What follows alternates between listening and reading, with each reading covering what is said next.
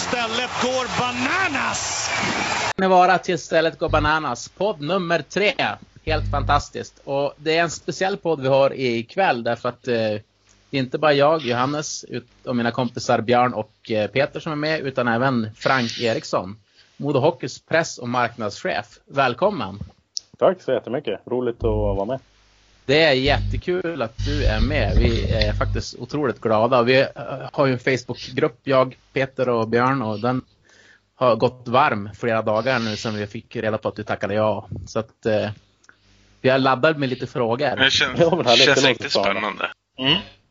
Eh, tyvärr så har vi haft en hemmamatch ikväll mot Karlskoga som inte gick så bra. Vi förlorade med 5-1. Vi ligger näst sist i Hockeyallsvenskan just nu. Inte så smickrande.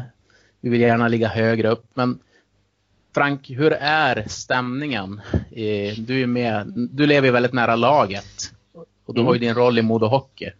Hur är stämningen efter en sån här förlust och en sån här pressad situation som man befinner sig i ändå? Nej, men stämningen är ju, eh, om, man, om man säger så här direkt efter match, egentligen oavsett vilken match det är, så, så är det ju väldigt påtagligt om vi har vunnit eller om vi har förlorat. Det är nästan, det är kanske större, större svängning än, än vad man kan tro utifrån. Är det, är det vinst så är det väldigt, väldigt uppsluppet och, och glatt och och det spelar liksom ingen roll på vilket sätt man har vunnit eller mot vilket lag eller i stort sett vilken situation. Utan det är vinst som laget vill ha och vinner man så är det glädje och firande av den. Och på samma sätt vid förlust spelar ingen roll e-, egentligen. Visst, det finns ju absolut tyngre förluster än andra men det är ju en, en väldigt, väldigt tung stämning direkt efter matchen är slut. Och då, då är det en... Folk visar verkligen öppet sin besvikelse eh, så innan då det blir som vid vinst är dags för att lägga den bakom sig jättesnabbt och vid förlust så är det även en ny dag imorgon. Men sen med en, en rad förluster och en, en dålig radda av matcher, då är det naturligtvis att det plussas på också. Så att det, det är väl inte så bra stämning i, just nu, nu på kvällen, natten när vi, när vi spelar in det här och så är det, så är det väl här på, på kontoret också när, när, när vi har Men jag, jag tänker just när ja. du är där i omklädningsrummet, känner du själv att det är någon speciell spelare som du, du känner att de här kommer jag inte gå fram till nu ikväll när vi har förlorat för det, det är som ingen idé att intervjua dem eller finns det någon sån där speciella alltså spelare eller ledare någonting som, som du helst håller dig ifrån lite grann eh, vid en förlustkväll som tar det extra hårt?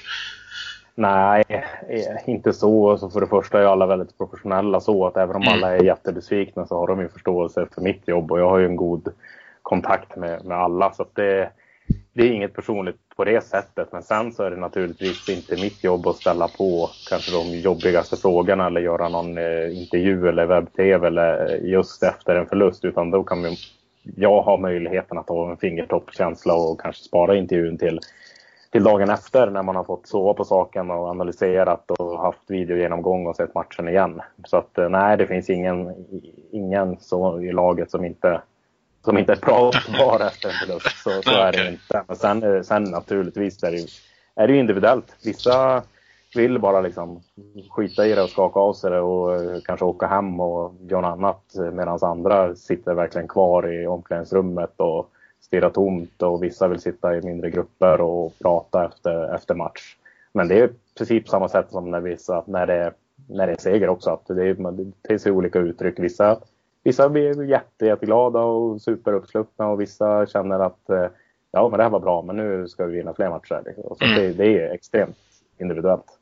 Okay. Mm. Just, just det där med stora svängningar, det påminner ju även om det här med sociala medier. Har man vunnit mm. två matcher i rad så då blir det ju mycket positiv stämning under Modos officiella hashtag då, ModoSC. Mm. Och, och, när det har varit tre, fyra förluster då, då vill man ju gärna skicka så här, avgå alla eller avgå ledningen. Och... Ja, men eh, absolut, men jag har förståelse för det som, som både supporter och, och eh, ja, vad ska man säga, anställd i Modo Hockey så är det ju, det är ju engagemanget som är det viktiga och som är det bärande hos supportrar som bryr sig. Så jag har all förståelse och jag tycker ändå att även i den gravaste av besvikelse och man skriver i affekt och sånt så tycker jag ändå att det är en okej okay nivå Det är, inga, det är väldigt få kanske, vad ska man säga, hot direkta och mot oss och sånt. Utan det är mer eh, tecken på frustration. Och det har ju vi all förståelse. Det är ingen här i den här byggnaden som går runt och är ja, ja, vi förlorar, men det gör inte så mycket. Utan det är ju, det är ju tufft att förlora och det är en tuff sits vi är i nu. Så att vi om några förstår att det finns frustration, för vi känner också den. Och det är ingen, ingen som vill något hellre än att vi ska vinna matcher och klättra i tabellen. Så jag tycker inte att det, jag tycker att det, att det är förståeligt. Om man säger det är ganska bra att man kan se det på det viset. För även om det är mycket svammel, det är mycket skitsnack och allt efter en förlust. Men det visar ändå att folk bryr sig. Det hade varit värre om ingen brydde sig vid förluster eller ingen skrev eller ingen ja, gjorde någonting. Ja, men vad kämpar man då, vad Nej, kämpar och då man tror då jag vi för? är jäkligt illa ute. Eh, både Modohockey och alla som hejar på Modohockey om, om vi tappar engagemanget. Sen, sen kan man förstå att det blir uppgivet också under en, en, en eh, period när det är många förluster i rad. Det det såklart att det byggs på. Och mm.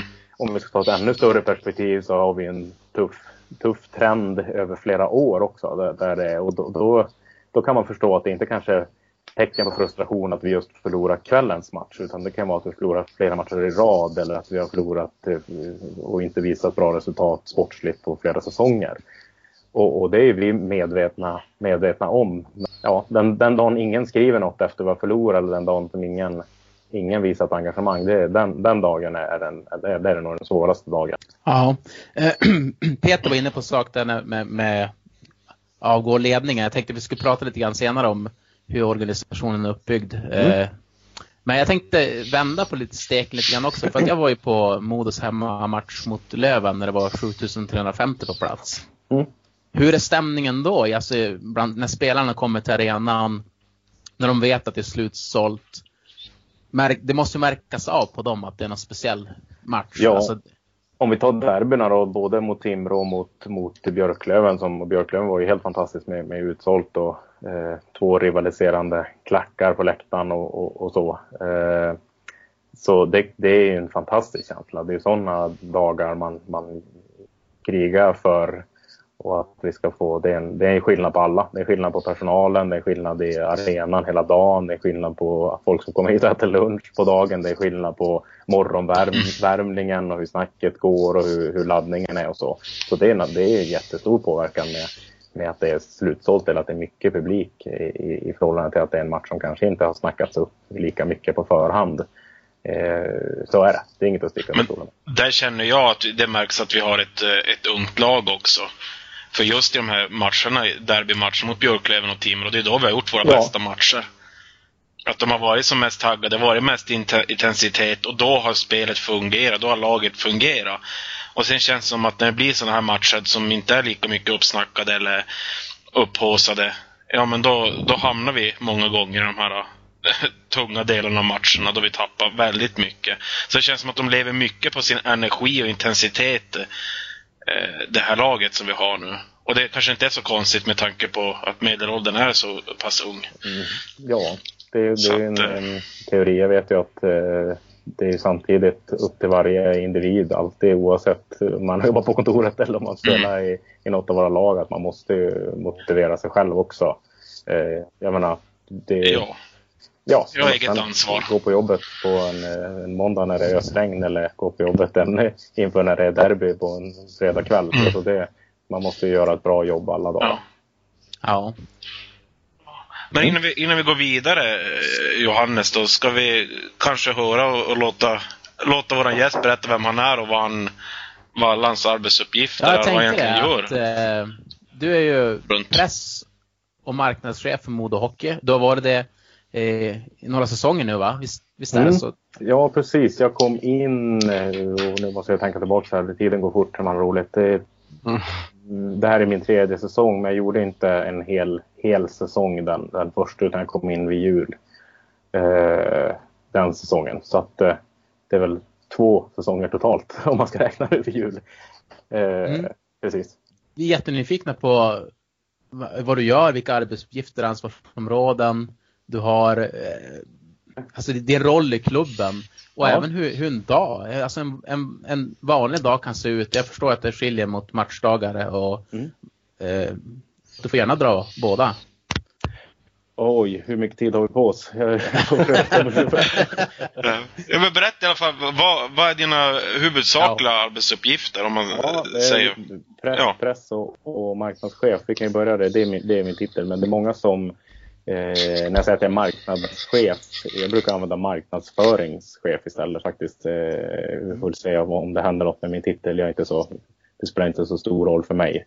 Eh, men marknadschef det är den oftast som är säljansvarig och säljchef eh, i just en, i en förening eller hockeyklubb. Och det, det ansvaret har jag inte utan vi har, vi har en säljchef som, som sysslar med det.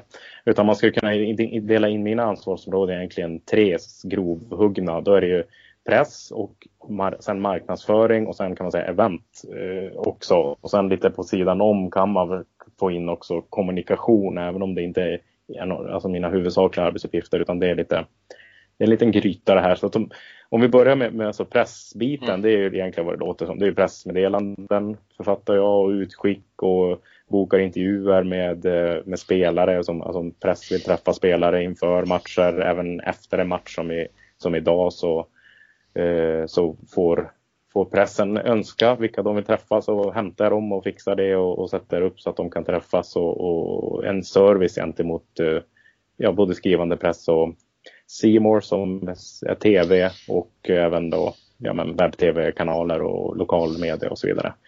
Eh, mm. Inför match så ska alla akkrediteras till pressläktaren. Vi eh, Eh, Eh, jag sköter ju vad ska man säga, omvärldsbevakning. Vad skriver pressen om oss och vad, vad, eh, vad är liksom på tapeten just nu och hur ska vi eh, bemöta saker och hur ska vi föregå med saker och, och hela den, våra, våra rättigheter ska bevakas med vilka får sända live, hur nära in på matchsläpp och vilka får komma och filma när damlaget spelar och så vidare. Så det, det, det är pressbiten om vi börjar med den.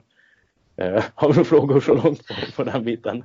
Men då kan, man kan ju nämna, kan ju nämna om pressbiten där att min intervjuserie hade ju förmodligen inte blivit av utan dig Frank, så jag får tacka så mycket för hjälpen när det gäller det.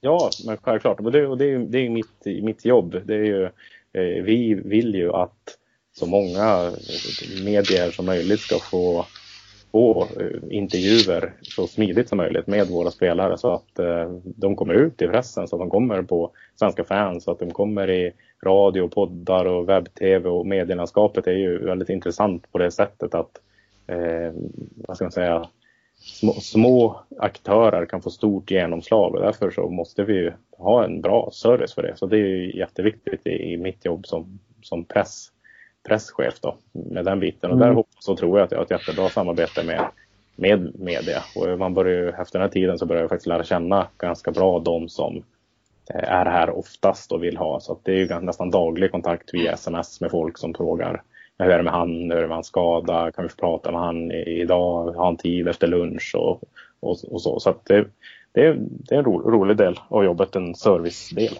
Men med tanke, på, mm. med tanke på just det med pressen och sånt där, när det kommer ut uh, här för någon dag sedan kom det ut en, uh, från en lokal mm. tidning i Övik. Uh, kom det ut en artikel om Ja men som uh, kör neg negativt utåt, alltså mm. mot mod och sånt där. Vi behöver inte ta upp vad det står i artikeln och sånt där, men bara rent allmänt, en, en sån gång då ni känner att det här stämmer inte det de säger eller att, eh, hur, hur ska jag förklara? Hur, alltså, hur, hur, går du ut med det? Tar du kontakt med övriga runt i ledningen eller hur ni ska gå vidare med det och bemöta en artikel eller låter ni bara artikeln vara? Att eh, det där det får göra som de vill mm. eller? Ja, eh, all, alltså jag, mitt, mitt jobb då i ledningsgruppen är ju att informera om, om sånt här. Vad skrivs, vad sägs och, och det, vi har ju relativt god koll mm. allihopa på vad som skrivs och sägs. Så Sen beror det på om det var artikeln i, vi har ju gått ut med rena eh, vad ska man säga, svar direkt på vår hemsida när vi har tyckt att det varit rena felaktigheter. Sen har vi en dialog också med, med, med media så att man kan ringa upp och vad ska man säga, nästan privat kan man väl inte säga, men i, i, att man ringer direkt när man skriver och frågar var han har fått, fått faktan ifrån och varför inte vi blivit tillfrågade för en intervju. Vad har Eh, föranlett det här och så vidare. Men sen, sen är det på, på en annan nivå Eh, ja, men gällande kanske ekonomi främst som det har varit mycket nu. Då är det, då är det ju styrelsen, VD och framförallt ekonomichef som måste, jag kan inte gå ut och svara på en sån sak för det är inte, inte min sak att, att föra talan om Modo Hockeys vägnar för i, i, en sån fråga utan då måste vi diskutera det internt. Att ska vi svara? Vad ska vi svara? Eh, hur ska vi svara? Ska vi bjuda in dem? Och det, kan, det händer ju oftare än kanske folk tror som vi sitter i dialoger och vi åker upp och tar en kaffe på på lokaltidningen inför och efter varje säsong. Jag brukar träffa pressen och vi, ja, men vi träffar dem ju på matcher och sånt och då pratar man ju off the record om mm. massa saker. Och, och kan vara öppen och ärlig. Och sen har jag ju en förståelse för alltså, journalistiken idag och journalister, de, de har ju ett jobb att göra. De har ju ett uppdrag som de ska göra. Och då kan man inte alltså, bli, ta det personligt eller vara arg eller bli upprörd på det. Utan då får man ju snarare ta det väldigt sakligt med att varför blev inte vi tillfrågad? Var har ni fått den här faktan ifrån? Varför väljer ni att göra en sån här rubriksättning? Varför vinklar ni så här? Så att vi kan få en förståelse om är det Ja, helt enkelt varför det, det blev som det blev och då försöka påverka hur vi kan få ja, men veta sånt här innan och komma, komma, få chansen att att, att svara på frågor innan, innan det kommer ut någonting som vi kan egentligen stå obesvarat. Men har det där blivit värre med åren? Börjat har jag börjat fundera på här eh, mycket mer. Alltså egentligen har det mycket gått över till internet och då är ju många medier är ute efter att man ska klicka in på just den, eh, att de sätter rubriken och de vinklar på så sätt att de ska få mycket läsare. Känner ni av att det har blivit mera, eh, alltså rent skitsnack eller rena faktafel och sånt där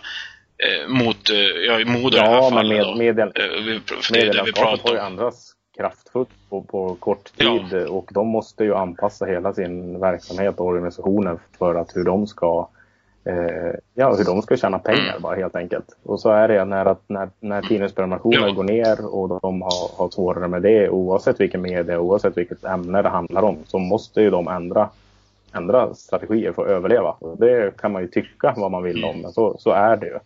Och då, ja. då, ja. då, är det, då är det andra strategier som vi måste använda för att kanske komma till tal så vi ska synas och hur ska vi använda våra kommunikationskanaler.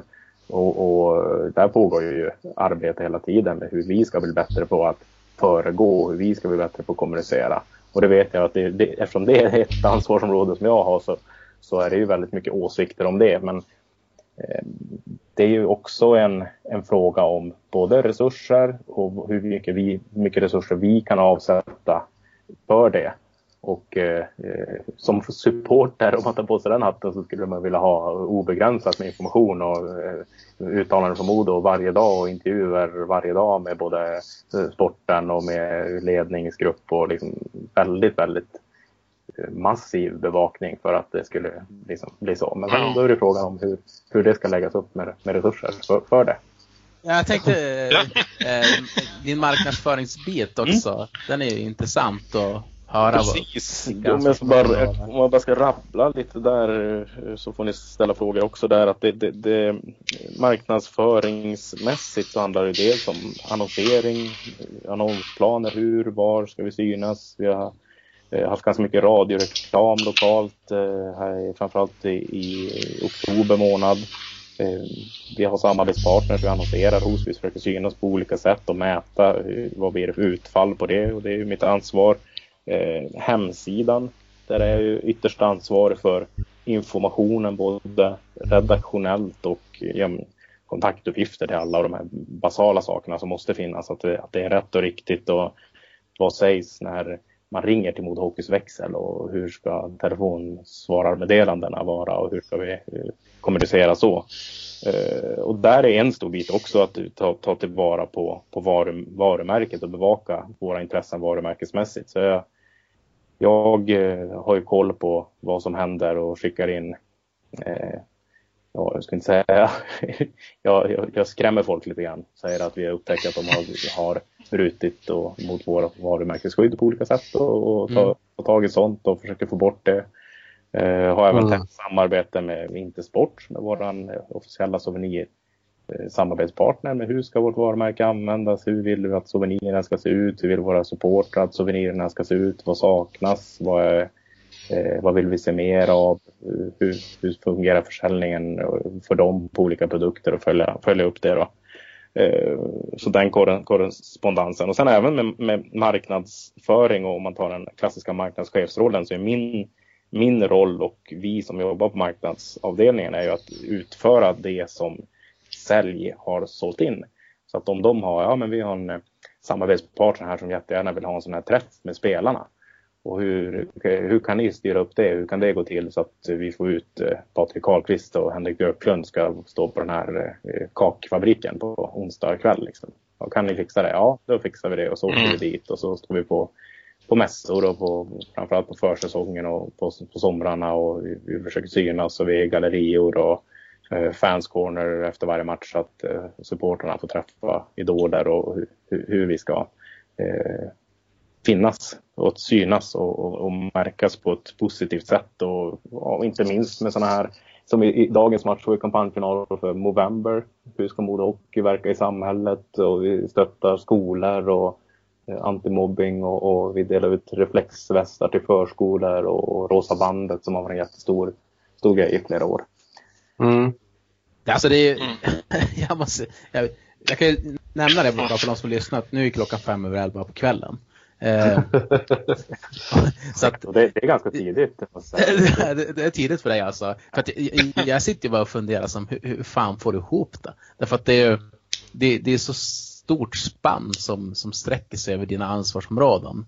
Uh, ja, jag, är, jag, jag är impad.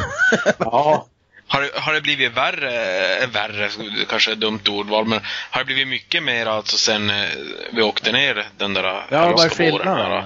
Eh, din, din roll nu i Allsvenskan och från SHL, eh, påverkas resurserna, påverkas eh, din, din, marknadsföring, hur du agerar, ja. kommunikation? Kan du ta lite om det? Vad, vad, du vill också. Alltså, eh, hade du velat göra ännu mer för, som du inte ja, har tid för nu till exempel? Eh, Alltså, om vi vet var vi ska börja. Det är klart att det påverkar. Det påverkar alla som, som jobbar här. Det påverkar alla avdelningar. Eh, vi har ju sparat. Eh, det var väl en tredjedel ungefär av alla som jobbade på, på kontoret och jättebra, sam, så, eh, vad ska man säga, jättebra kollegor som fick lämna som inte hade gjort något fel utan tvärtom hade jobbat extremt hårt och bra. Eh, kunde inte vara kvar på grund av de besparingar som var tvungna att göras. Så att det har blivit en jättestor skillnad i bara antalet personer och resurser. Eh, sen, sen är det ju ett, ett, arbete för oss som är en process i att vi måste lära om oss i vad vi kan göra. Vad, vad jag vill göra är ju, jag är ju i stort sett, jag är sån som person, så jag är i stort sett missnöjd med allt jag gör. Alltså det kan bli så oerhört mycket bättre och jag vet hur det, jag vill att det skulle vara. Och och så. Men, men då får man se det i ljuset av vilka resurser vi har för att göra saker och ting. Med tanke på vilka resurser vi har så överpresterar vi. Och det är det man måste, jag måste säga det till, till mig själv och de som arbetar nära att det är fantastiskt nöjd med det. Men sen vet jag att vi kan göra bättre och jag vet att folk vill att vi ska göra bättre och mer och bli tydligare och det finns ju jag säger ju, när vi får kritik så måste man vara ödmjuk och säga att absolut, vi kan bli bättre. Vi kan bli jättemycket bättre på, vi hade en lång diskussion med eh, Leif Bork om, om våra arrangemang för våra dammatcher. Och det är inte bra på något sätt. Jag är inte nöjd med hur, hur vi gör, men vi blir bättre. Vi blir bättre hela tiden, vi tar små steg, vi försöker fördela resurser så att vi ska kunna göra mer med mindre. Eh, och, och vart blir det verkligen impact och vart blir det en stor skillnad om vi lägger lite, lite mer resurser? Ja, då är det det vi ska göra. Så det handlar om att ta smarta beslut och inte, inte hyvla så mycket överallt utan på de ställen man bara kan ska man borra istället så att vi kan göra det lite spetsigare, lite bättre. Eh, så. Men eh, det, är, det är en stor skillnad på, på SHL, Hockeyallsvenskan och, och, och, men det är det för alla. Det är inte, absolut inte bara för mig. Det, det är för alla avdelningar eh, mm. här på kansliet. Men där kan jag säga att jag personligen har varit oerhört imponerad när man kommer till arenan nu i Allsvenskan när, när vi var i SHL att det är, inte, det är inte så mycket utåt sett som märks eh, märks att vi har åkt ner ett måste snäpp säga också. Nej, precis. i seriesystemet. Utan det, jag tycker det är fantastiskt. Och bland, det är det jag har haft, jag har haft mest kontakt med som ordförande i och eh, haft mest kontakt med dig. Alltså det är ju, jag, jag är otroligt imponerad hur ni kan hålla sån Ja, hög nivå. frågan om Jo, nej, men jag har ju funderat på det också. Det är som att det är full fart dygnet runt nästan känns det som. Och du sitter, ibland ser man dig sju på morgonen sitta och svara på, på en tweet på sociala medier och sen ser man dig klockan ett på natten och sitta och svara på en annan. Eh, jag fattar som inte hur ni får ihop det. Men Mm. jag är oerhört imponerad men eh, jag Ja, men förstår. det, är- det, är ett, det är ett engagemang som Ja. krävs. Sen är det naturligtvis inte bra och ingen ska jobba dygnet runt och vi måste ju se till medarbetare och hälsa och, Ja. och liksom det. Men, men, men, men samtidigt så, så ska man göra det bästa varje, varje gång, Mm. varje dag. Det är liksom det det handlar om. Och det Jag- är det jag- jag, jag tänk- för mest att, att göra. Jag tänkte på att, att vi kunde hoppa in på det. För vi, har- vi har ju förberett lite frågor. Mm. Eh, vi i gänget här. Och, är det mycket kritik som kommer mot dig? Och hur, hur, hur sållar du kritik som ska gå till exempel till, ja, men till Svartvadet eller eh, någon som skriver på hemsidan? Eh, Mm. Och är det, vilka, vad är skillnaden mellan din roll när det går bra och när det går dåligt rent spelmässigt? Oj, om vi börjar med den sista, skillnaden är ju stor. Eh, Mm. Det, det, det blir ju... Eh, det, det, det vi gör här är att spela ishockey med våra olika lag och det vi vill är att vinna hockeymatcher med de olika lagen och gör vi det så blir det blir livet lättare för alla här. Det är inte bara att det är liksom lättare att gå till jobbet men det, folk blir positivare, det, det kommer mer folk på matcherna, det blir en positiv spiral. Går det dåligt och vi förlorar matcher då blir det en negativ spiral så det är en jättestor skillnad. Eh, och när det kommer till kritik då är det väl, då är det väl nästan alltid så att det är sällan det är sällan det är översvällande positiv kritik då mot enskilda individer i organisationen. Lika, lika, det är oftare en negativ kritik mot, mot individuella Eh, personer. Men, men samtidigt är det ju som vi, sa, vi pratade innan om engagemang att det är ju en, så länge det är på rätt sida och jag tycker vi har, jag i alla fall har varit förskonad från rena, rena eh, saker som har gått över, över gränsen tycker jag. Utan det är ofta sakligt. Och är det inte det, då är det kanske frustration just i stunden. Och då kan man svara man på mejlen då eller svara på telefon och så pratar man och då, då märker folk att oj, det här är någon som älskar mod också och som vill att vi ska vinna. Så att nu kanske vi, hur ska vi göra då? Oh, Och de märker att det är en människa på andra, andra vi sidan tråden. Vad är det som är fel? Och hur ska vi vinna? Ja, hur ska vi vinna? Så jag, jag vill inget hellre att vi ska vinna. Jag gör allt för att vi ska vinna. Ja. så att, så att det är en stor skillnad. Men sen i kritik så sållar jag ju ingenting. Alltså, jag svarar på alla mejl som jag får och jag skickar vidare alla mejl jag får som ska till någon annan. De enda mejl som jag inte kan svara på det är sådana som inte har en frågeställning i. Då känner jag att då är det svårt. Så kanske inte jag ska lägga tiden på det. Då ska jag Nej. kanske göra någonting annat med tiden. Ja, men precis. Ja, det låter som att du har att fylla ut med dina Ja, ansvarsområden. Det är inga problem. Jag hittar saker att göra.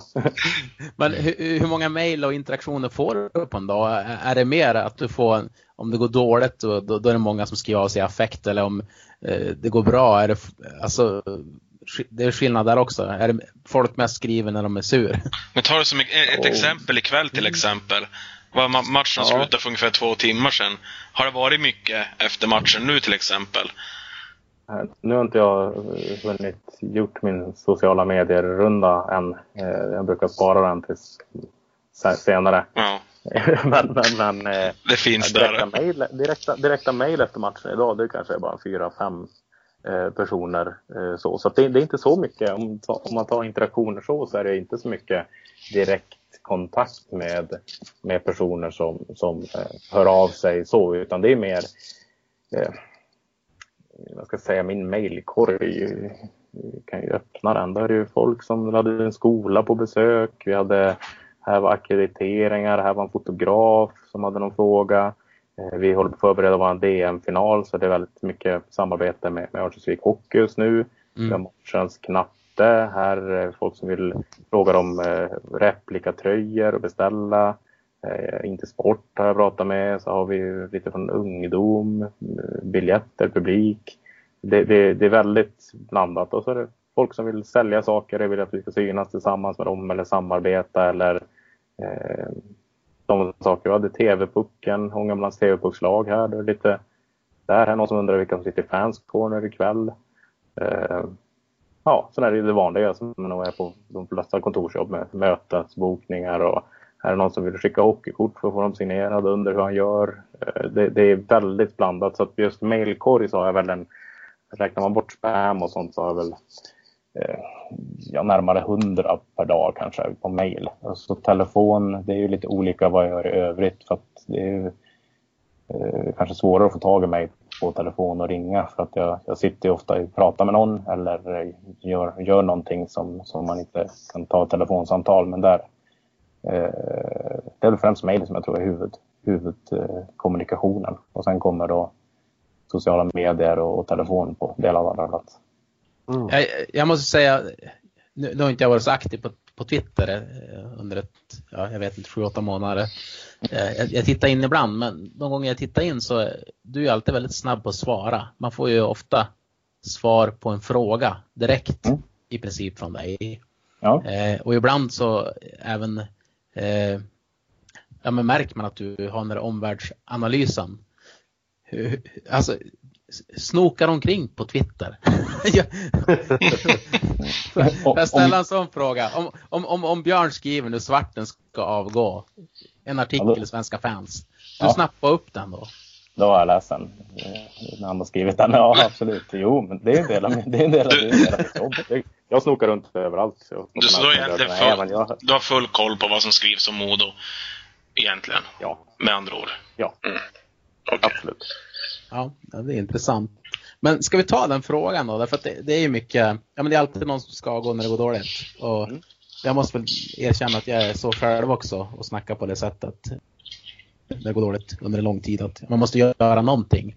Mm. Men då kommer mm. det här också, hur, hur är organisationen egentligen uppbyggd? Eh, när, när fans skriker att folk ska gå, vilka är det? Hur är det uppbyggt? Om någon skriver äh, avgå ledningen, vilka är, vilka är i ledningen? Vilken ledning är det de pratar om? Vad, jag tror... Vi säger att vi, vi vill att av, hela ledningen ska avgå nu Frank. Kan du, mm. kan du förmedla Kan du precisera? ja, ja, men då är det ju jag som ska avgå också. För att om man tar led, ledning, för mig är ju, är ju Modo Hockeys ledningsgrupp. Och i den är, det ett operativt ansvar där vår VD då, Johan Widebro är den som tar alla operativa beslut om hur vi ska göra saker och hur ska resurser fördelas och vad ska vi lägga energin på just nu och vad är viktigast på respektive avdelning. Och, ja, men han är ju min chef så han coachar mig och hur, i, i vad jag har för utmaningar just nu och på lång sikt och på kort sikt och vart ska vi på lång sikt. Eh, Framför allt är det mycket som vi pratar om nu. Hur ska vi bygga för, för framtiden? Och det gäller alla. Men annars är ju en, en ledningsgrupp under Johan då, som är eh, eh, ekonomi, eh, sport, eh, marknadsföring då, sälj. Eh, sen har vi eh, evenemangsarenan eh, som, som har vår food and beverage manager. Så då, det är det vi som är ledningsgruppen i Modo Hockey. Och ovanför Johan då så sitter Modo Hockeys styrelse som är vald av Modo Hockeys medlemmar på årsmötet och de sätter ju allting strategiskt. Så de sätter den strategiska, eh, var ska vi vara, vad har vi för målsättning, vad har vi för visioner, och mer sätter eh, vilka är Modo och, och vad ska vi göra? Men medan Johan och ledningsgruppen är hur och på vilket sätt och i vilken ordning och hur det ska, hur det ska genomföras och hur det kan genomföras och vilka resurser krävs för att det ska genomföras. Så, så ledning, jag tror att många, just när det är att, att eh, ledning så tror jag mycket att det är mycket sport. Alltså mycket, nästan alla åsikter är ju är ju om, om sportsliga verksamheten på ett eller annat sätt. Och om det är då herrlaget eller juniorer eller, eller damlag. Eh, så att, så att det, det, det, som jag har tolkat med, med, ledning är nog inte ledning som, som, som en ledningsgrupp som jag sitter i. Nej. Eh, ja, om det är svar på er fråga eller inte vet jag inte. Ja, det, jo, det, det känns som att det blir svårt att kicka ledningen. Ja, det, det blir ja, ganska svårt. Det får ju styrelsen, det får ju styrelsen göra. Ja. Då får de kicka skicka hela ledningen eller säga till Johan att eh, vi tycker inte att eh, Frank gör ett bra jobb med Nej. det här. Och det får du tag i och styra upp annars får vi hitta någon annan som ja, är, är på, på pressservice. Det är på grund av så... Frank vi ligger där vi ligger nu. Ja. Ja. Han ser otränad ut. det känns, som att det, det, det, det, känns som att det är lite på den nivån ibland också när folk eh, man kan skri skriva ut lite i effekt. Så rent, man tänker så här rent praktiskt bara, avgå alla. Ja men vad fan gör man sen då? Ja, vem, vem är kvar då? I släkten sätter hem. Ja. ja. ja, precis. Men, men Frank, eh, en följdfråga där då. Mm. Eh, vilken relation har du till Sportrådet och styrelsen? Alltså, är du delaktig där eller tar du bara emot information som du ska förmedla? Vilken insyn får du och hur hanterar du den insynen och informationen du får? Förstår du hur jag tänker? Eh, ja, om vi börjar kanske få ta om frågan. Men om vi börjar med, jag är inte delaktig, alltså jag är inte delaktig i styrelsens arbete så. Förutom att när styrelsen vill ha information från mig hur jag ser på saker och ting. Då är jag ju direkt behjälplig med, med den. Om de ska ta något beslut eller vill, eller vill, vill veta någonting mer. Och sen har jag en god relation till de som jobbar i styrelsen. Många av dem var, så, eh, har träffat dem och pratar och de är ju aktiva här och undrar hur det går för oss och vad vi gör och är intresserade och, och så. Men jag har ingen aktiv roll i deras arbete och det ska jag inte ha heller för jag är ju operativ. Eh, och samma med Sportrådet, de har sina, de har sina uppgifter och sporten har sina uppgifter så där vill jag ju hjälpa med eh, kommunikation och, och eh, så. Men jag, jag är inte delaktig i deras arbete eller, eller eh, vad var någon fler del i frågan? Som är ja, jag tänkte lite grann, därför att du måste ändå komma över information som, som eh, är classified. Eh. Absolut, det är ju en del av mitt jobb att hålla saker classified och, och, och eh, men hur ska vi kommunicera saker som, som är på gång eller som ska hända eller som ja, ja men alltifrån Sportrådet eh, har, har värvat en ny spelare. Då, då, är det, då vet jag ju det och, och ska hur, skriva pressmeddelande om det. Som ett mm. prak, praktiskt exempel som händer väldigt ofta under eh, försäsong framförallt. Är det inte svårt ibland då att om du sitter på en jättebomb och så ska du vänta, vänta, vänta, vänta och så säger vi att eh, någon tidning börjar eh, skriva att ja men Modo har klart med den här spelaren och så ringer de och frågar dig.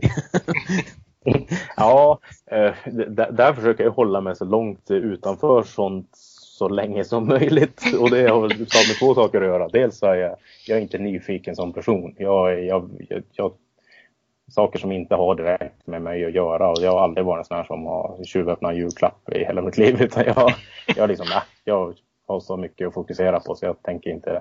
Eh, när, när, när om någon information ska delas mig så då, då lyssnar jag och då finns jag där och, och hjälper till. Men just en spelarvärvning, då vill jag veta det så sent som möjligt och inte för att jag inte kan sitta och hålla på den. Jag är jätteduktig på att hålla, hålla igen, men jag, jag har ingen anledning att veta det och ju mindre jag vet eh, så, så behöver jag inte ljuga heller. Jag får ju mm. frågor väldigt ofta och träffar press och så här, ja men är något på gång? Har vi värvat ny spelare? Nej, det vet ju inte jag. Och, och eh, när jag får reda på det så är det oftast väldigt kort framförhållning och, och snabba puckar med, med, hur vi ska få ut det och, och, hur det ska kommuniceras, göras intervjuer och sånt. Och en fördel om jag hade vetat det tidigare, då kanske vi hade gjort, kunnat gjort en bättre kommunikation. Men, men å andra sidan så, så har jag vetat saker långt i förväg. Eh, om vi tar ett sådant exempel med spelare. Och det, det, jag, jag, jag, tycker att som vi arbetar nu är jättebra. Jag tycker att jag har jättebra bra samarbete med, med sportsidan med det. Mm. Mm. Ja, det låter bra. Det är ingenting du vill släppa nu? Ja, jag, vet, jag, vet, jag, vet, jag vet ju ingenting. Du, det, var ju det, det var ju det också. Ja, bomben, fast ni, ja, men, sen är jag en usel lögnare, jag också tillägga. Så att de, de få gånger jag vet någonting så, så oh, hoppas ingen ringer och fråga mig nu om vad som är, vad som är på gång. För att jag är, jag är ingen bra på att hålla masken och, och då undviker jag hellre att ha, ha hemlisar. Så, utan jag vill veta den information som berör mig just då och sen, sen släpper man det. Det låter ju klokt. Jag tror du kommer få sms av Peter varje dag nu. Ja, precis. om, om, om vi, vi, vi, vet att, vi vet att Frank inte ljuger. Eh, jag tänkte att vi skulle byta lite ämne. Eh, vi ska inte hålla kvar det hela natten utan vi, vi, vi är på sluttampen ifall du undrar. Men, men hur, hur väcktes ditt hockeyintresse och varför var det just Modo? Oj! Varför det var Modo är, är ganska självklart. Växer upp i, i Övik och har en sportintresserad familj och framförallt av en pappa då. Så det är ju lite pappas eh, förtjänst eller vad man ska säga. Han har ju alltid gillat sport och gillat hockey och framförallt så att han tog med mig. Vi började ju spela hockey i Modo eh, om jag var fem eller sex år där när man skrevs in i sin hockeyskola. Så då hade jag lärt mig åka skridskor innan så då började jag spela själv och tyckte det var roligt och då blev det ju att man blev medtagen, eh, eller av, av medtagen, nu blev jag helt fel ord, man blev man blev tagen med på en hockeymatch. Ja. Och eh, förstod ingenting men tyckte det var jättehäftigt när folk eh, skrek och det var jättehärlig stämning och eh, det hände saker. Och man förstod inte så mycket när man var där. Fem, fem sex, sex år tror jag var på min första hockeymatch. Så Och sen har det intresset bara vuxit. ja, så tifot eh, Modosupportrarna nu hade här eh, matchen Ja. mot Löven, det måste ha känts i ditt hjärta då? Jo, det var när, helt när farsan tog med mig. Ja, jo, jag skrev någon, någon tweet där efter det också för att jag blev riktigt eh, ja, nostalgisk. Ja. Känslosamt kände jag när man kom hem där och så såg jag på, på Mm. bilder och filmer. Jag tyckte Ja. att det var, det var riktigt bra. Den, den ramsan är väl min favorit också just Ja. nu. Som, som det tifot han, han spelar på. Ja, det, är, det, är, det är viktigt eh, på alla sätt. Så, att, eh, så väcktes mitt hockeyintresse rent supportermässigt. Då. Mm. Eh, sen är det ju en ännu längre story då med, med, med eh, hur jag kom, kom hit så att säga. Men det, den orkar vi inte ta den här gången. Den kan vi ta annan gång. Vi tar den, vi sparar på den. Alltså, Ja. vi, vi, ko- vi kommer ju ha, eh, det är ju tio år sedan Fjällräven invigdes typ. Mm. Och eh, vi kommer ha en, eh, ja, en podd där vi kommer belysa det där. Det skulle vara jätteintressant om vi fick reda på dina starkaste minnen från de här tio åren i Fjällräven Center. Du behöver inte bara ta ett utan du får ta två, tre, fyra stycken om du känner för det. Som, Mm. som är starka minnen för dig helt enkelt. Som sticker ut li- lite extra än Ja. allt annat. Eh, Absolut. Min, min bakgrund, jag flyttade ifrån Örnsköldsvik ganska exakt eh, när arenan byggdes. Så jag var inte här, jag bodde inte i, i stan vid invigning av, av arenan. Så jag har ju besökt enormt många matcher i Kempehallen. Framförallt på 90-talet var jag på varje match. Eh, Helt på a- a- varje match. Och jag har en sån här matchprogramssamling som bevis från alla matcher där. Och, och därför så, så, så Fjällräven Center är väl eh, eh, inte lika välbesökt för mig helt enkelt för jag har inte bott här utan jag har varit här på jular, jag har varit här när det har varit ispremiärer på somrarna och sen rest så ofta man har kunnat. Sen, sen har jag varit på mycket bortamatcher istället under de åren som jag inte bodde i Örnsköldsvik. Så, men, men mitt starkaste minne, alla kategorier från Fjällräven Center, det var att jag var i Fjällräven Center när vi vann guldet i Linköping. Då hade jag rest eh, hela det eh, slutspelet eh, runt och jag var på bortamatchen i Timrå, jag var på eh, HV- HV71 där i semifinalen var på matchen, jag var på final 1 i Linköping. Och sen åkte jag om jag åkte tåg eller buss därifrån till, tillbaka till, till Örnsköldsvik och såg och det var två raka hemmamatcher då. Mm. Och då hade jag helt enkelt inte råd. Jag var fattig student så att jag hade av med alla mina pengar. Men då lyckades vi. De släppte väl in några hundra här i arenan så hade storbildsskärmar och sånt när, när matchen var. Och då stod jag här i det som är, eh, heter Victory Bar eh, då och sen är en, ja, en konferenslokal nu. Där stod jag när vi, när vi vann guldet och det är väl mitt överlägset bästa minne. Den euforin som fullkomligt exploderade i arenan. Ja, måste- Låg i tv-puckshögar och man kramade Ja. folk man inte kände. Och det, Ja. så det, det, det klår nog allt tillsammans med då, den finalserien och de matcherna som, som jag såg här på plats när vi vann. Eh, Vi vann ju båda de matcherna i, i rad. Då. Vi vann ju tre Ja. raka matcher. Då. Alltså, det måste vara ett minne att ta med sig. Ja, men den brukar man tänka på ibland när man går igenom den, den Ja, lokalen. ja, det kan jag tänka Mm. mig. Ja, det förstår jag. Ja, det är mäktigt alltså. Det är riktigt mäktigt. Eh, men du Frank, du har ju jobbat typ eh, ja, men, två säsonger nu. Mm. Så du får ju svara på den här frågan utifrån din tid i föreningen. Mm. Vil, vilken spelare tycker du, alla går ju genom dig för att få kontakt med, ja, för att få intervju med spelare och liknande. Ja. Vem- Vem, är det som har väckt mest uppmärksamhet, mest, eh, skapat mest medialt intresse och varit populärast bland fans? Det kan ju vara lite olika svar på den frågan också. Mm. Eh, Men vad, vad, vad, vad, är din känsla där? Eh, ja, de på den period som jag har jobbat så är det väldigt enkelt svar. Då är det Donald Brashear. Jag hade, jag, hade, jag hade inte jobbat så länge när vi skulle släppa, eller jag, hade, jag jobbade faktiskt inte alls då. Jag hade inte börjat. Jag hade fått tjänsten men var på uppsägningstid på mitt andra jobb och fick veta det här. Mm. Ja, en vecka innan det skulle släppas och jag blev helt så här. Vad var känslan då? Var det... Liksom. Hur, ja, men hur ska det här tas emot ja. och hur ska det här bli? Och det var väldigt mycket frågor och hur det skulle kommuniceras. Då. Och jag var inte här på plats och kunde jobba med det. Så det är väl en sak som jag tycker är tråkigt och, och ja. ångrar. Eller om, jag, jag, kan inte ångra det att jag inte började. Men jag, jag hade gärna velat ta tag i det. Det var ångestfylld glädje. Eh, ja, det var in, men, men, sen, men, men, sen blev det ju bra och vi, jag började jobba då precis när han kom hit ungefär och vi gjorde en bra sak av det och det blev ju en marknadsmässigt. Ja, vi sålde ju fantastiskt många t-shirtar eh, med den där ingen chicken dance ja. utanför mitt, vårat spelarbås. Den hänger, den hänger hemma hos mig. Och. och han var ju extremt trevlig, ödmjuk, professionell. Eh, allt, finns inget ont att säga om honom och var väldigt omtyckt av alla lagkamrater. Eh, var han den där pappan, känslan, var han den där pappan i, i, i laget? Alltså han var, eller pappan kanske fel att säga, men att han var den som stöttade och pratade med många och försökte tagga upp dem och att han var lite stöttepelare där. Så man fick Absolut. lite känslan av. Absolut han gick runt och pratade med alla. Han det var ju flera matcher när han inte spelade en minut eller mm. spelade ett byte eller någonting. Och då var han ändå den efter matchen som gick runt och pratade med alla och klappade om alla och skakade hand med alla. Och, och bara hans liksom, hydda och där man, där man vet att han har gjort det i NHL och sånt. Det är ju en enorm respekt som, som alla hockeyspelare har för honom. Så det var, han tillförde väldigt mycket ja. på sidan om. Och en, en, en... Det kände man också från, eh, alltså från tvn eller från hallen när man var där. Och Eh, som du säger, ibland spelar han ingenting, men han stod ju uppe i båset. Han stod ju nästan skakad och ville ut på isen. Han var slog med spelarna på benen där och taggade upp. Alltså han kändes nästan som en extra tränare Till och med fast ja. han var ombytt och inte spelade. Så det är lite den Absolut. känslan man har fått av han också, när han var här.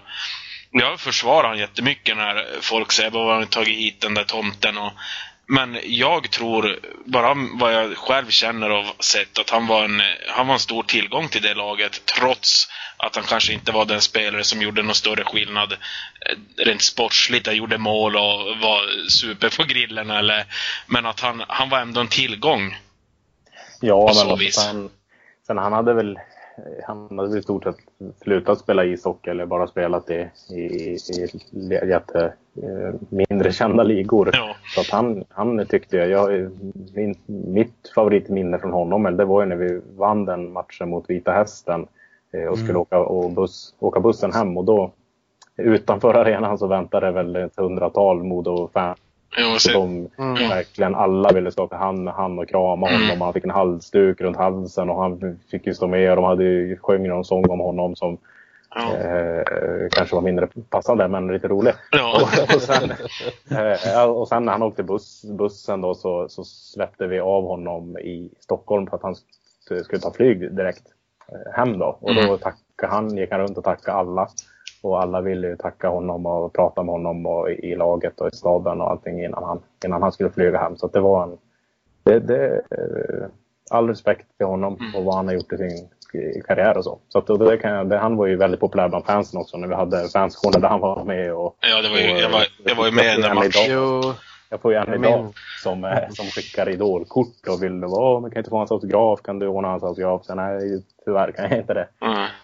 Nej, jag var ju där den matchen också när han gjorde eh, premiären i Modo. Det var ju helt galet. Och det var det, han kom i en så bra tid också, för då hade vi också en tung period när han kom dit och intresset var väl lite si där men det blev ju, han blev ju kallad Cirkus Donald där. Alltså men det blev ju ett upphåsat och intresse, alltså det tog ju bort mycket av pressen tror jag från laget, utifrån sett i alla fall. För att han tog så mycket fokus och det blev som en, en liten rolig grej, en alltså det blev en liten push hela alltihopa där. Så det mm. kändes, mm. jag ser det bara positivt till hans stund här, alltså ur supporterögon. Jo, och det var väl lite frågan här att vem, vem har väckt mest uppmärksamhet och medialt intresse och populära suspensen, Mm. då, då är det ganska, ett ganska enkelt svar. Ja. Jag minns ju, det är ju på dagen två år sedan han debuterade, by the way, nu när vi spelar in det här. Och eh, jag minns ju att det räckte med att han började kliva in på isen så ställde sig fans upp och gav eh, stående ovationer. Ja, Jag menar, det, det kan ju inte vara vanligt för någon som gör sitt första byte överhuvudtaget. Så där. Nej, det, det blev en hype, det kan, Ja. kan man bara konstatera. Absolut. Mm. jag, jag- jag var där den matchen också. Mm. De vann ju mot Luleå med fyra. Eh, och när han kom in, jag satt på sittplats då. Jag märkte det inte först utan folk bara ställdes upp och skrek Noll rakt på- ut på Per Ledin. ja, det där bytet ja, när han kom in. Ja, det var... Du håller på att bryta lite grann Johannes. Ja, det är legendariskt. Legendariskt. Ja. Ja, jag, det, är lite... Eh, Jag tänkte eh, om vi kunde ta lite frågor jag fått här på bland annat Facebook till dig Frank. Absolut. Fått, jag ställde en fråga på Modos eh, en Facebookgrupp här om eh, ja, att du skulle gästa oss i podden. Så ja, där är några som har ställt lite frågor och vissa frågor är väl mindre bra och vissa... Men du får väl svara så gott du kan på dem. Absolut. En, Det en, det en kille som frågar eh, om du har koll på om eh, Modos mål fortfarande är att gå upp till SHL den här säsongen som uttalades innan säsongen började.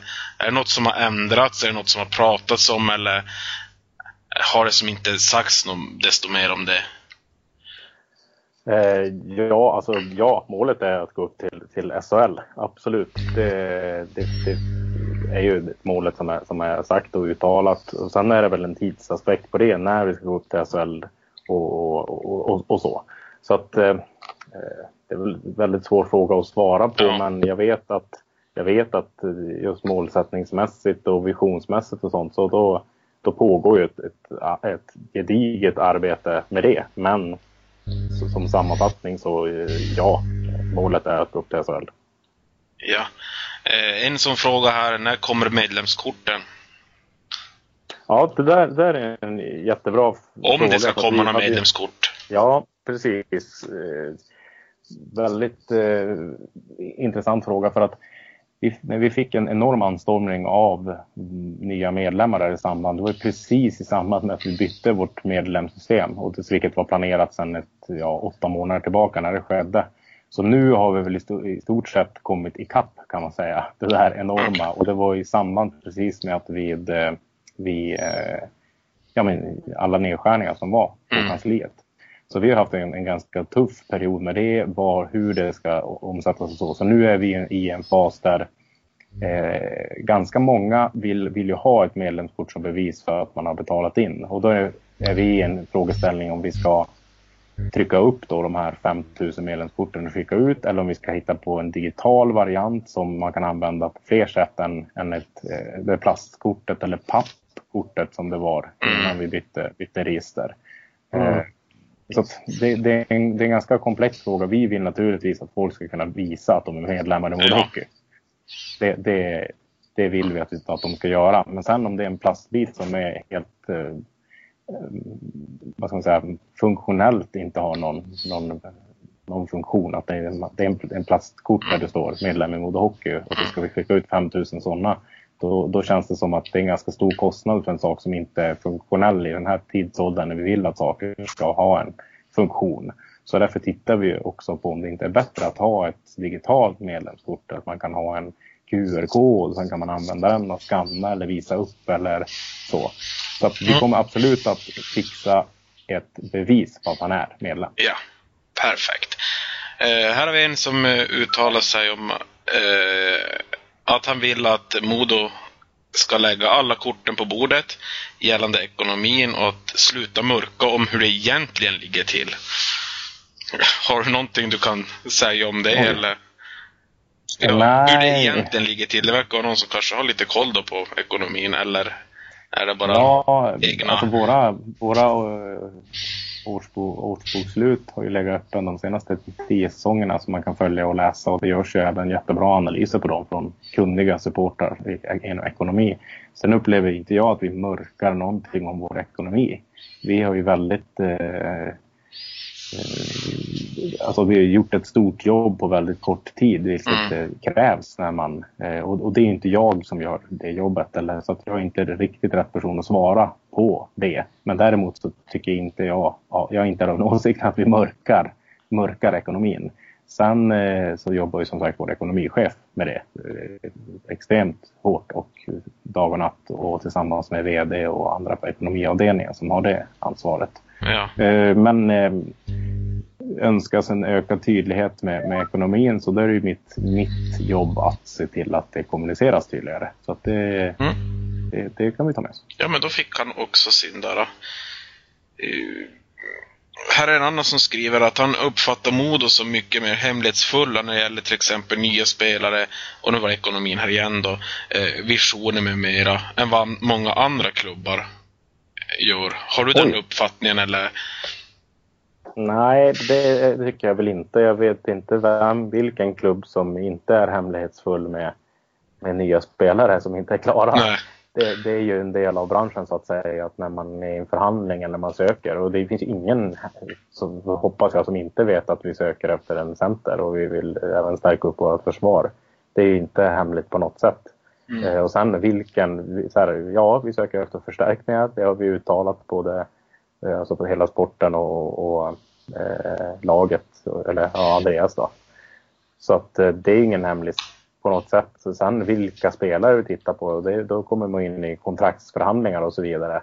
Och om man har haft kontraktsförhandlingar som inte har gått, gått vidare eller om det har funnits förhandlingar med spelare som har varit andra klubbar, det vet ju inte jag. Nej. Men den delen som då kallas hemlig, den, den är ju som den är i den här branschen på grund av just förhandlingen som pågår. Eh, och där, eh, där är det ett, eh, en, en kommunikation mellan framförallt spelarnas agenter och sportchef. Ja. Det, det finns ingen, liksom ingen anledning att kommunicera ut heller vilken spelare som har varit en annan klubb, tänker jag. Och Modo har ju, har ju faktiskt, en, faktiskt en historik av att det har läckt väldigt mycket för flera, mm. flera år sedan ja. eh, tidigare sportchef som, som säkert många känner till utan att jag ens behöver nämna honom vid namn. Som gjorde väldigt bra värvningar men samtidigt så var det ju folk som vände vid flygplatsen som var redan skrivna i lokaltidningen att de skulle debutera typ. Mm. Eh, så att, ja, det finns ju ja. fördelar också med att, att hålla lite tyst. Och det, det, är inte alltid positivt att gå ut med allting heller. Nej, jag tror att, Nej.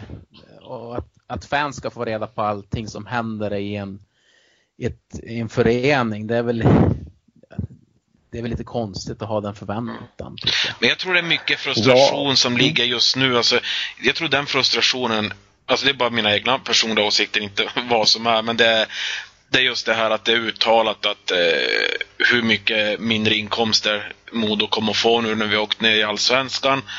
Eh, samtidigt så har det varit flera spelare nu som har blivit skadade, eh, sjukdomar, eh, en spelare som har lämnat och farit till en konkurrerande klubb till exempel. Eh, men det enda som händer i klubben är att vi tar upp juniorspelare. Och det mm. tycker alla, eller de flesta, är, det är ju jättebra att man tar upp.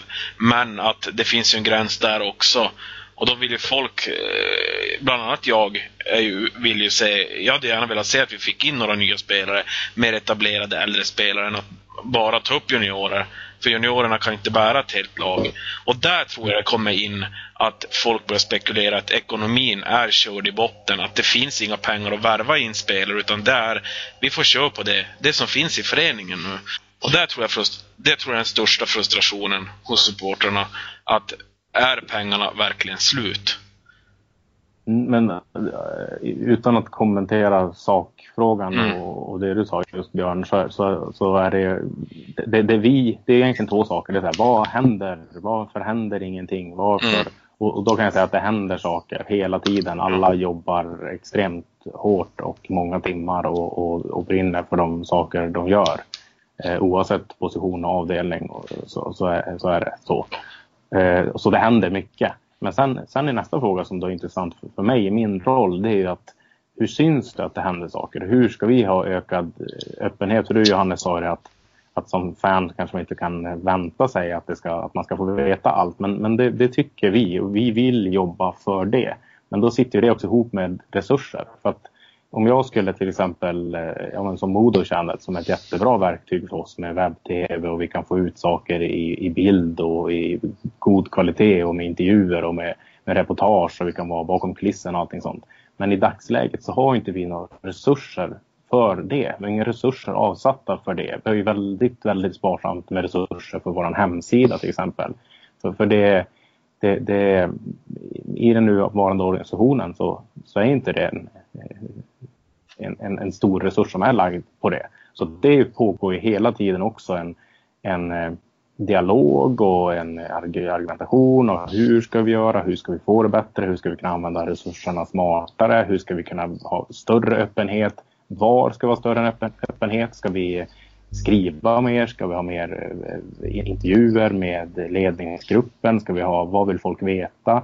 Så att jag tycker att det ska vara en förväntan på att vi ska vara öppna, för vi vill vara öppna. Vi jobbar jättehårt och vi vill föreningens eh, bästa och det, det är folk som, som verkligen, verkligen gör allt för att det ska vända och för att vi ska vinna och då, då vill vi att det ska synas också. Men sen är det frågan om hur ska vi, hur ska vi lyckas med det rent eh, ja, organisatoriskt. Mm. Det är väl en svår balansgång det där också kan jag tänka. Ja, för att om man tittar på mina arbetsuppgifter så är det ju, och det är inte, återigen, det är inte bara mina, utan det är ju när man går ner i, i, i personal som ska göra samma saker fast som tidigare gjorts fast på färre personer. Då blir det ju saker som blir lidande. Oavsett hur man gör så får man kanske prioritera bort helt vissa saker. Och då tycker det är alltid någon som tycker så här, hur kan ni ha slutat gjort det här? Hur kan vi ha sämre det här? Ja, för att vi inte har någon som kan göra det. Eller vi har inte, vi har gjort bedömningen att vi inte har råd att göra det något mer. Eh, mm. Eh, och då är det en balansgång hela tiden. Att, ja, Frank, nu ska du lägga all din tid på att bara göra jättebra artiklar på Modos hemsida. Ja, då, då gör jag det. Men då, då har inte jag tid att göra någon av de andra arbetsuppgifterna. Så att man, man kan inte göra allting hela tiden och det är ju en, en process som vi är inne i. För det här hände ju då i, eh, i april. Så att det är april, maj, juni, mm. juli, augusti, september, oktober, november är vi nu. Och det är en process som tar längre tid än så att ställa om till att okej, okay, nu vet vi hur mycket tid alla de här sakerna tar på färre resurser och vad ska vi ta då för beslut för, för att uh, långsiktigt kunna göra det bättre och det som vi anser är det viktigaste att göra bättre. Men det är ju, det är ju en process som måste leda fram till de besluten. Mm. Ja. Jättebra svar. Ja, verkligen. Långt svar. Eh, ja, Långt, men det uppskattar vi. Det, det, det, är bara bra. det är bara bra, precis. Eh, Björn och Peter, har ni någon eh, fråga som ni sitter och tänker att den här ska vi vilja ställa till Frank innan vi tackar för hans medverkan? Nej, jag tror inte... Jag tror inte jag hade någon mer här som... Nej, det, det känns väl som att vi har gått igenom det som vi hade tänkt på tillsammans. Ja, och det känns som att Frank det, det svarar utförligt och bra så att... Ja, det är väl bara en sak jag var lite nyfiken på. Det är hur du mm. får fram turordningen i fanskåren. Mhm, vilket som ska vara där. mm.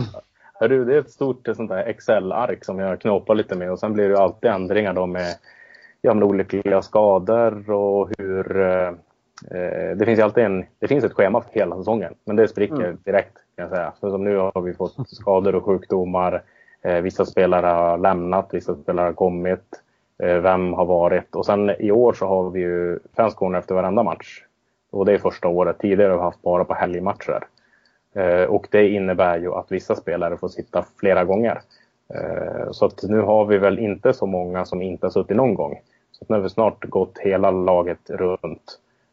Sen har jag väldigt dedikerade fans, framförallt ett gäng underbara människor som sitter på sittplats precis vid spelarbåset och de frågar alltid så här. Hörru, nu har inte Bjurö varit. När ska han vara? Ja, oh, han kommer nästa vecka. Och ja, den här killen och junioren, när ska inte han sitta någon gång? Och när kommer Lukas Wernbloom? Och, så att jag blir påmind om vilka vi kanske har glömt och vilka som har suttit flera gånger. Och det är folk som samlar på autografer till sina tröjor och sånt. Så att det är en, Just det. Mm, det, det, är, det, det är det jättebra. ja, men då så. Vilket, härligt eh, avslut tycker jag att få Ja. Berömma fansens engagemang. Ja, det är det viktigaste var. Det har jag sagt förr och det tål inte att understrykas nog mycket. Och då får, får man ha en förståelse för frustration och, och eh, så i, i, vid dåliga sportsliga resultat. Men som sagt, den dagen vi inte får någon reaktion alls, då, då är vi illa ute. Så att vi, vi uppmanar alla att tycka saker och alla är fria att tycka vad de vill och vi tackar för alla åsikter. Mm. Och vi tackar Fina dig för ord. att du var med här ikväll. Ja, det var Ja. grymt. Mm, Tack så mycket Frank. Ni gör ett bra jobb. Ja, tack så mycket. Jätteroligt att vara med. Det kände bara att det var mest jag som pratade. Så att, eh, Ja, men det Ja, var men det, det var som var meningen. det, var, det var härligt. Ja, och Ja, tack, men- tack ni som har lyssnat på podden till eh, Bananas. Del 3 med specialgäst Frank Eriksson. Vi tackar honom än en gång. Tack Vi så hörs. mycket. Tack och hej. Mm. Tack, hej.